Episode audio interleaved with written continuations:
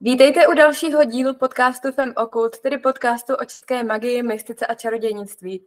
Mým dnešním hostem bude vzdušná bílá Róda, která v knihopise vede rubriku věnovanou vykuřovadlům. Její kapitoly voní jako dým bylin, pryskyřic nebo i méně tradičních ingrediencí, jako jsou například minerály.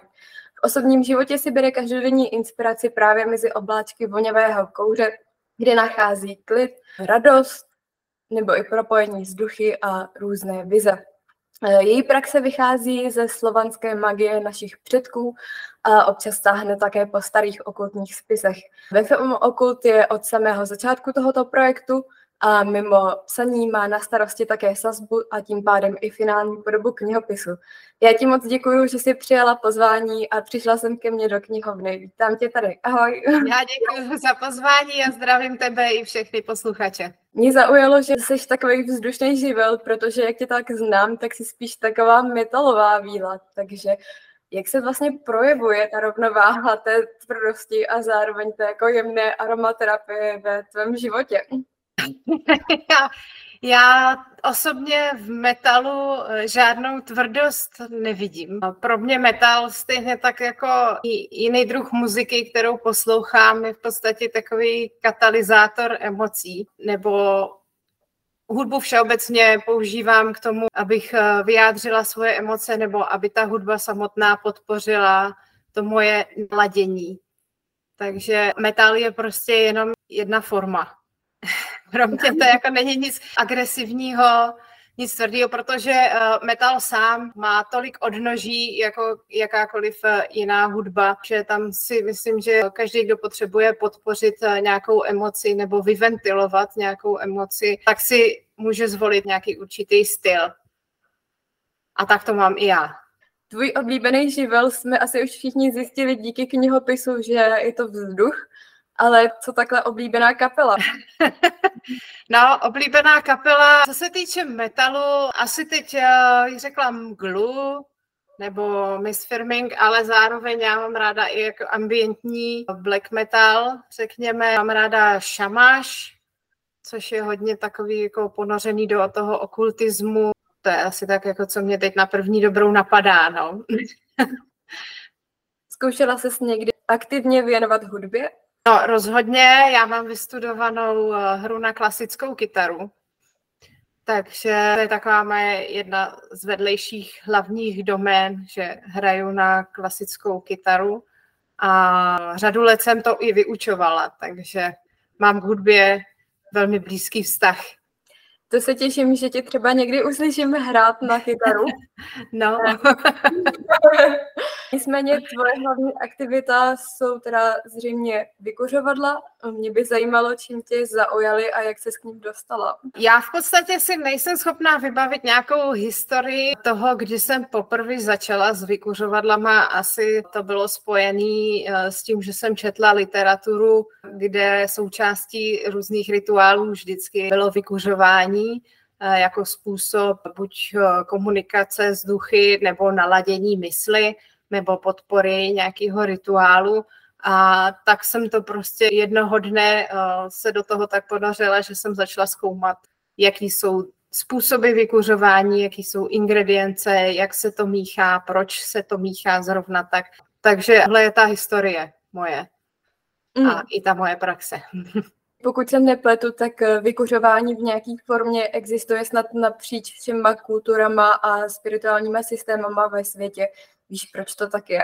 Má to spoustu příčin, záleží na tom, jaký kultuře se budeme bavit, protože když vemu eh, Ameriku, tak tam je to spojený s šamanismem a ta duchovní praxe je podpořená právě tím vykuřováním, který eh, umožňuje nastavení mysli nebo přenesení vědomí do nějaký další dimenze, tak to je ta šamanská část. Když vezmeme třeba Egypt, tak tam je vykuřování spojený s léčením i s balzamováním, takže tam je to spíš taková ta praktická část, kde kadidlo a mirha se používaly jak k balzamování, tak k vykuřování pro ty svoje antiseptické účinky. Pok, když vemu antický svět, tak tam je to zase o tom duchovním propojení a o věštění. Vemu Ázii, tak uh, tam je to spojený zase s rituálama a i s obřady, i třeba v rámci čajových obřadů a je to propojený s tím, že bys, uh, jak to říct, uh, provonění místnosti a podpoření té atmosféry jako takový. A tam to úplně, řekněme, duchovně, mysticky není takhle spojený, tam je to spíš eh, o tom, že si uděláme jako hezkou atmosféru, aby nám to tam vonělo, aby jsme podpořili prostě, aby jsme se cítili příjemně při tom. V Evropě tam je to zase spojený eh, třeba s vymítáním, s očistou, s prací s duchy a tak dále. Takže eh, vždycky záleží na tom kulturním propojení a třeba když já míchám kadidla nebo vykuřovadla, tak eh, vždycky mám v pozadí v mysli tu tradici, na základě který to tvořím a z těch příslušných ingrediencí se snažím dodržet to, aby to dávalo smysl a odráželo to tu danou kulturu, ke který se to váže. Jak podle tebe může vůně a vlastně všeobecně čich ovlivňovat člověka a jeho vědomí, jeho mysl? Čistě instinktivně, protože čich eh, je smysl, který v naší mysli je zakořeněný nejhlubš a náš mozek reaguje prvotně na všechny věmy prostřednictvím čichu. Když si představíte, že přijdete domů, tak každýho domov voní nějakým způsobem a na základě toho se cítí třeba bezpečně každý člověk voní jinak, má jiný to svoje pyžmo, takže zase ten náš mozek eh, reaguje prostřednictvím toho, co ty receptory navnímají, na to, jestli je nám ten člověk příjemný nebo není. Aniž bychom si to my sami uvědomovali, tak je to v nás prostě zakořeněný, je to to podvědomí, by se dalo říct, ale je to v podstatě náš prvotní instinkt. A naštěstí eh, ten instinkt je do dnešní doby ještě pořád zachovaný, protože nebyl nijak deklasovaný těma moderníma technologiemi.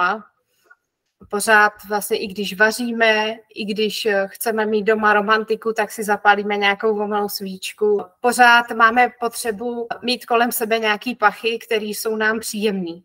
A na, na druhou stranu instinktivně reagujeme na pachy, které jsou nám nepříjemný.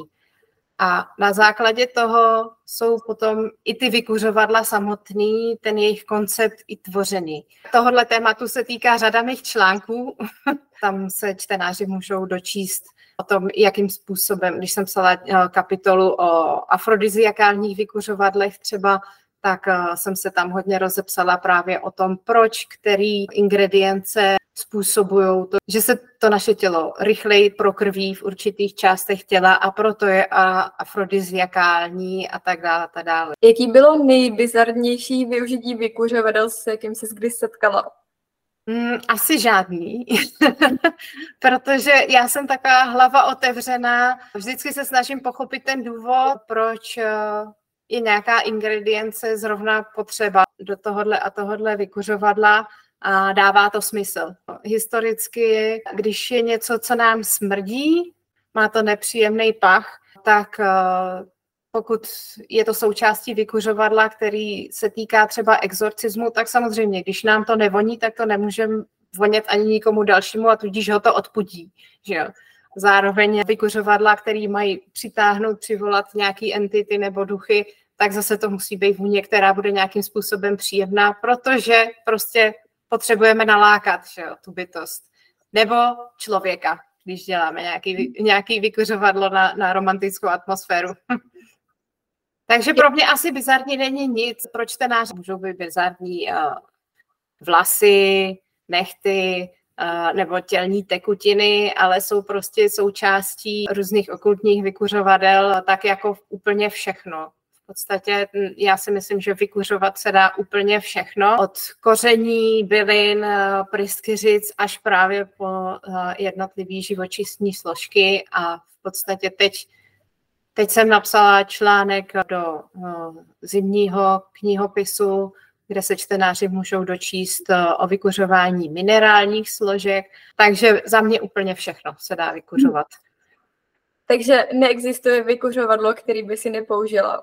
To se nedá takhle říct. Je spousta ingrediencí, které jsem ještě nepoužila, ale není nic, co bych se rozhodla nepoužít, když by to bylo potřeba. K jakým účelům vlastně vykuřovadla používáš ty konkrétně ve svojí osobní praxi? Nejčastěji k tomu, abych měla doma hezkou atmosféru. nějakým způsobem podpořila tu atmosféru, kterou se snažím navodit. A nebo na druhou stranu, když jsem třeba nervózní, tak zase si namíchám nějakou směs, která je vyloženě uklidňující. Nebo když potřebuju zase dodat energii, tak si namíchám směs, která má v sobě třeba no, hodně ohnivého elementu, který zahřívá, prokrvuje tělo a tak dále. Takže to je, to je asi moje nejčastější, můj nejčastější důvod, proč si míchám nějaký vykuřovadla. A samozřejmě uh, vykuřovadla pro Fem Okult, který dělám, ty různé směsi, tak ty jsou zase za, za nějakým určitým účelem.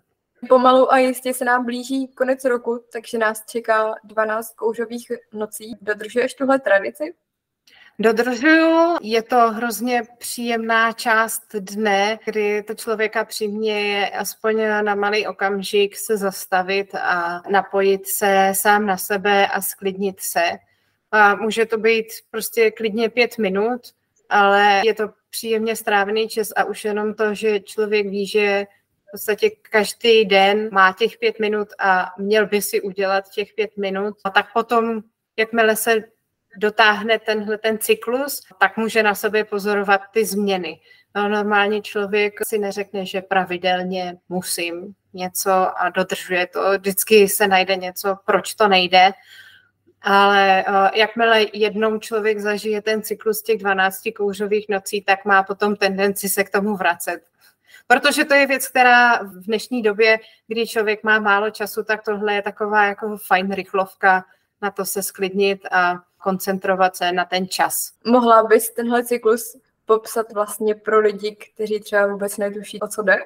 12 kouřových nocí je uh, spojených uh, s obdobím slunovratu, Dodržuje se v různých částech Evropy různě. Není to vždycky 12 nocí, ale u nás eh, se tak nějak ustálil na těch 12. Začíná to 12 dní před slunovratem a končí to tím zimním slunovratem. Respektive 12 nocí a končí to tou nocí slunovratovou. Já jsem vlastně v jednom článku popsala těch 12 kouřových nocí, ale uh, řekněme, že to, jak si to člověk zorganizuje, to je na každém z nás spíš eh, právě ta filozofie zastavení se a dodržování těchto těch rituálů po těch 12 dnech je ten skutečný účel. Ke každému dni jsem přiřadila jednu bylinu, nebo řekněme, jsem tam dala na výběr různé byliny, které se nějakým způsobem korespondenčně vážou k určitému tomu dni a je to směs, která je vždycky e, dohromady spolu e, s kadidlem. Takže vždycky základem je kadidlo, e, který má ty účinky jednak antiseptický, což se hodí v tomhle období, a jednak i to navození té duchovní atmosféry a plus se k tomu vždycky přidá jedna z těch bylin, který jsem tam dala na výběr, která tím, že každá voní jinak, tak navozuje jiný stav mysli během toho každého jednotlivého rituálu. A dá se to spojit i s praxí, jako když si taháte každý den z orákula nějakou kartu a řeknete si, tak dneska tenhle den se budu soustředit na, na nějakou věc, třeba na vztahy s přáteli, nebo dneska se budu soustředit eh, na to, abych se vyvarovala stresu. Dneska se budu soustředit na to, abych eh, se cítila krásná třeba. Nebo dneska se budu soustředit eh, na to, že zruším nějaký vazby s toxickými lidma, který mám. Tak to je vlastně účel toho, toho rituálu. Děkuju. Ty vlastně, když vyrábíš eh, vykuřovadla pro Fem Okult, tak eh, jak při tom postupuješ a na co se zaměřuješ? Základem jsou korespondence. Podle eh, těch se řídím a sestavuju jednotlivé receptury. My, když jsme začínali s Fem Okul, tak jsme naráželi na to, že každá z nás eh, má eh, jiný korespondenční systém a to mě vlastně přivedlo taky k tomu, že jsem sepsala několik článků o tom, jak já vnímám korespondence a jakým způsobem vůbec se korespondence vytváří, protože eh, můj vztah ke korespondencím je čistě analogický potřebuju vědět, jaký stav mysli eh, ta jednotlivá složka navozuje, jakým způsobem se korespondenčně váže k šivlům, k planetám, k barvám. Případně já je mám spojený i s různýma zvukama, takže když já tvořím eh, ten recept, tak se vždycky řídím korespondencema, který buď já jsem si sama přiřadila na základě poctivý, poctivého analogického výzkumu s každou jednotlivou tou složkou.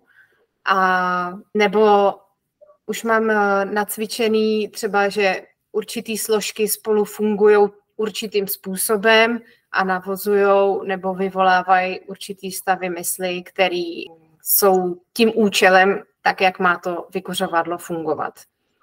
A pak samozřejmě to musí být taky esteticky odpovídající. Takže, protože vždycky je na výběr jako spousta možností, takže to musím ten koncept pojmout vždycky tak nějak jako ze široka. A postupně eliminuju a ladím poměry a tak dál, aby to fungovalo. E, ve film Okult si vlastně od samého začátku a mimo vykuřovadel a psaní se tam staráš i o sazbu a řekněme grafickou podobu co to obnáší a jak to probíhá? No, proces knihopisu je takový, že máme skupinu autorů, včetně mě a Beladony, kteří píšeme články. Jakmile jsou články napsané, tak si je přečtu. Beladona taky. Pak, do, pak dochází vlastně k překladům, protože máme autory jak český, tak zahraniční, takže to jde vzájemně buď do češtiny, z češtiny do angličtiny nebo z angličtiny do češtiny na překlad. Pak je další vlna korektur, a jakmile už je to po překladech a korekturách, tak začínám se sazbou. Sazba znamená grafické zpracování toho, jak čtenáři vidí tu stránku, když otevřou ten knihopis, tak je tam, řekněme, layout, nebo česky se tomu říká zrcadlo toho jak vypadá každá jednotlivá stránka a za ty roky už máme jasně definovaný, jaký budou nadpisy, co bude tučně, co bude kurzívou, co se dá pod čáru a tak dál. Takže já takhle naliju čistě ten text s tím, že si rozvrhnu i, kde budou fotky, jak budou fotky. Buď máme fotky od autorů, a nebo fotím přímo já, do článků fotky, anebo Belladonna, když má něco ke svýmu článku, tak si taky něco nafotí a vlastně fotky, které dál chybějí do těch článků, tak fotím já. Plus se tam dodávají ilustrace, které vytváří Belladonna. No a jakmile je tenhle ten koncept celý hotový, tak přijde na řadu autorský čtení, kdy autoři článků si vlastně čtou finální podobu toho, jak to bude vypadat v tisku a ještě tam třeba připomínkují nějaké věci, co by chtěli doupravit a tak dál. Takže to já doupravím. No a už to jde do tisku. se to tiskne. Hurá. no, je to dlouhý proces. Je to tak? Proč jsi vlastně zvolila jméno Roda? Roda vzniklo tak, že na začátku my jsme se shodli na konceptu rostlin, že budeme mít jako přezdívky, protože jsme chtěli, aby eh, pod každým tím svým článkem byl ten autor nějakým způsobem podepsaný a jak to vyřešit, když tam nechceme dávat to občanský jméno, tak bylo jasný, že to budou přezdívky, ale aby to byl nějaký jako jednotný koncept, tak jsme se shodli na těch rostlinách. A roda vznikla od rododendronu, což je moje nejoblíbenější vykuřovadlo, takže takže tak, no. je to z rododendronu a e, všichni ostatní mají názvy rostlin tak, jak jsou, ale já jsem řekla, že rododendron je tak strašně dlouhý název, že to bude jednodušší, když budu prostě roda, tak jsem roda. Používáš mimo vykuřovadel i nějaký další pomůcky? Psala si od nich třeba do knihopisu, když byly vlastně ty speciály, nebo teda seriál o pomůckách? Pomůcky ve smyslu třeba díky nebo poháru, případně já používám hodně uh, karty, ať už je to tarot nebo nějaký jiný orákula. Mám svou, řekněme, knihu stínu, ale já ji neříkám kniha stínu, já ji říkám chytrá kniha, protože kniha stínu je prostě za mě až moc komerční název. Už je to prostě tak profláknutý, že mně se to nelíbilo nikdy, takže já ji říkám chytrá kniha, protože je proto si kniha plná moudrostí. Co mám ještě? Kameny používám, peří hodně používám a rozhodně zvonky a tibetskou mísu. To je hezký, že se to všechno tak jako pojí u toho vzduchu. Zvuku. Mm. Jak bys vlastně popsala celkově svoji spiritualitu a svoji praxi? Jakým směrem se ubíráš? Já bych řekla, že moje spiritualita je čistě analogická. Já jsem také jako praktický člověk, který potřebuje mít všechno rozumově zdůvodněný a, v první řadě v tom nehledám žádný duchovno. Jsem takový hodně pragmatik. Nemůžu říct, že bych uh, následovala jakoukoliv tradici, to bych lhala, ale vždycky se inspiruju lidovou magií a neberu to jako nějaký rituál, protože lidová magie je za mě věc každodenního života. V podstatě, ať už vařím, konec konců eh, na základě toho mám i ty články, vlastně recepty, to je taky moje kapitola. Tak když vařím, tak v podstatě můžu říct, že to je magie, protože přemýšlím o tom, jaký ingredience tam dám, zrovna tak, jako kdybych dělala rituál nebo míchala vykuřovadlo. Tak vždycky ty ingredience musí mít nějaký smysl, protože jinak by to nefungovalo. Stejně je to u těch rituálů. Takže když vařím, tak přemýšlím o tom, jaký magický korespondence mají ty jednotlivé ingredience a tak si prostě cvičím i ten mozek a tu paměť. jinak v, v podstatě je moje praxe primárně zaměřená na to vykuřování. Mě zaujalo, že ve tvém medailonku píšeš, že tu lidovou magii hodně často kombinuješ s okultismem. Mm-hmm. Tak jak tohle může vypadat v praxi při skutečném rituálu, pokud by ti samozřejmě nevadilo to sdílet. Já zase bych z toho odmazala to mystično, protože v podstatě ten koncept lidové magie je nakonec hrozně příbuzný okultní magii, když se to tak nezdá. Akorát ty lidi, když používali mrkev, tak nepřemýšleli nad nějakým mystickým významem nebo okultním záměrem. Prostě věděli, že eh, mrkev funguje na oči a na peníze, tak udělali mrkvový salát a řekli si, ten mrkvový salát, když s ním, tak budu bohatá. A to je lidová magie pak když eh, koukám do okultních spisů, tak ta mrkev se samozřejmě používala k rituálům pro peníze. Akorát se k tomu udělal okultní balast okolo. Tím to jako nechci nějak schazovat, jenom chci ukázat to propojení, že eh, vlastně v tom okultismu se tomu dodalo ještě to duchovno navíc a třeba se tam ještě jako dělali ty eh, propojení s těma entitama anebo různýma symbolama, dávala se tam větší symbolika, a lidová magie je o tom, že prostě vemu mrkev a udělám mrkvový salát a účinek je dost podobný. Jo? Pracuješ i s nějakýma božstvama, nebo tohle jde vyloženě mimo tebe? Ne, božstva, s božstvama vůbec nepracuju. A praktikuješ vlastně sama, nebo jsi součástí nějaký skupiny? Sama. Hrozně ráda bych byla součástí nějaké skupiny, ale prostě není na to prostor. Já můžu zodpovědně říct, že eh, pokud má nějaká skupina fungovat, tak to vyžaduje nějakou pravidelnou praxi, což v mým časoprostoru prostě není možný. Hrozně ráda bych byla součástí nějaké skupiny takhle pravidelně praktikující. Konec konců by to znamenalo i můj nějaký větší progres, rychlejší, ale mm, jako nemám to kam nadspat. A nechci zase eh, být zátěží pro nějakou takovouhle skupinu, že jednou přijdu a dvakrát ne. Tomu rozumím. Můžu se ještě zeptat, co bych třeba doporučila za zdroje a autory lidem, kteří zaujali vykuřovadla a chtěli by se jim věnovat víc do hloubky? Určitě si myslím, že jako základní Bible je knížka od Kristiana Rače Vykuřovadla Dech draka to je taková, řekla bych, opravdu základní Bible, kde se člověk dozví jednak o tradicích právě různých vykuřovacích, ale i o těch ingrediencích samotných. Je to hodně dobře zpracovaná kniha a tím bych určitě začala. Další za mě je kniha od Scotta Cunninghama, kompletní kniha kadidel olejů a lektvarů.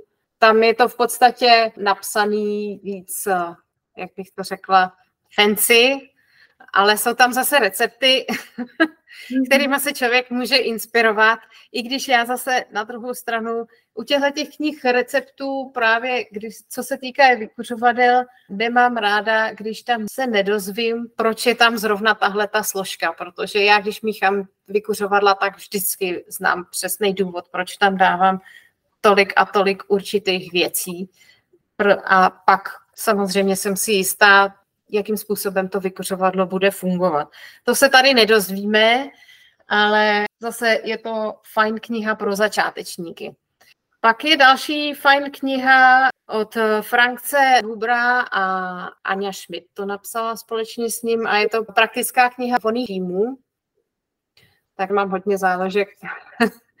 tak ta je tak jako něco mezi. Je tam spousta fajn receptů na začátek ale je tam i trocha historie a zároveň se tam člověk dozví i, jakým způsobem by se ty vykuřovadla měly používat, takže to je fajn. Pak je ještě jedna kniha, za mě hodně zajímavá a inspirovala mě k napsání taky jedné kapitoly a to je od Anne-Marie Herzog Léčivé vykuřování, protože téma léčitelství prostřednictvím voného dýmu v podstatě není v našich končinách úplně známý, i když ta praktika třeba hned u sousedů v Německu byla velmi častá historicky a konec konců i právě, když jsem mluvila na začátku o tom, že v Egyptě se vykořovalo, používalo právě k léčení, byla to jedna z těch léčitelských složek mimo jiné, tak přišlo mi škoda, že v Čechách se o tomhle způsobu praxe moc neví, takže jsem na základě toho i napsala jednu z těch kapitol, což se konec konců snažím vždycky, aby ty kapitoly byly o něčem, co se člověk nedozví jen tak, nebo ho nenapadne pátrat po tom, že by to bylo vůbec možné. Plánuješ a... třeba nějaký kurzy, co by se týkaly vykuřování? Sama od sebe neplánuju, ale když by byl zájem, tak není problém.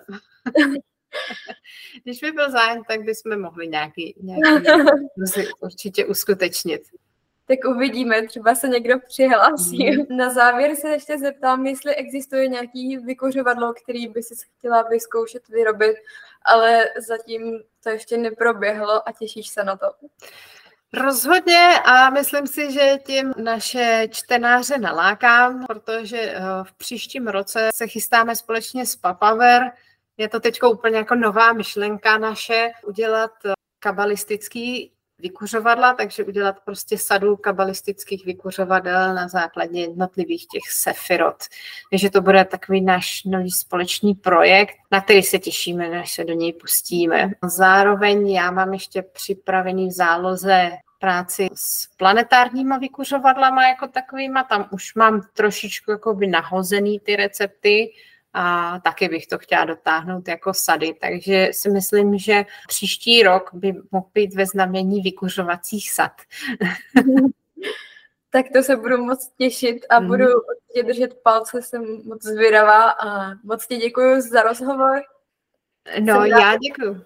A děkuji i vám všem, že jste si vyslechli naše povídání až do konce. Budu samozřejmě moc ráda, když nám dáte vědět, jak se vám náš podcast líbí. A jestli vás teďka svědí prst, tak to nám chcete dát like. A pokud vás náhodou svědí dva, tak to nám chcete dát i odběr. Mějte se krásně a budu se na vás těšit u dalšího dílu podcastu Fem Okult.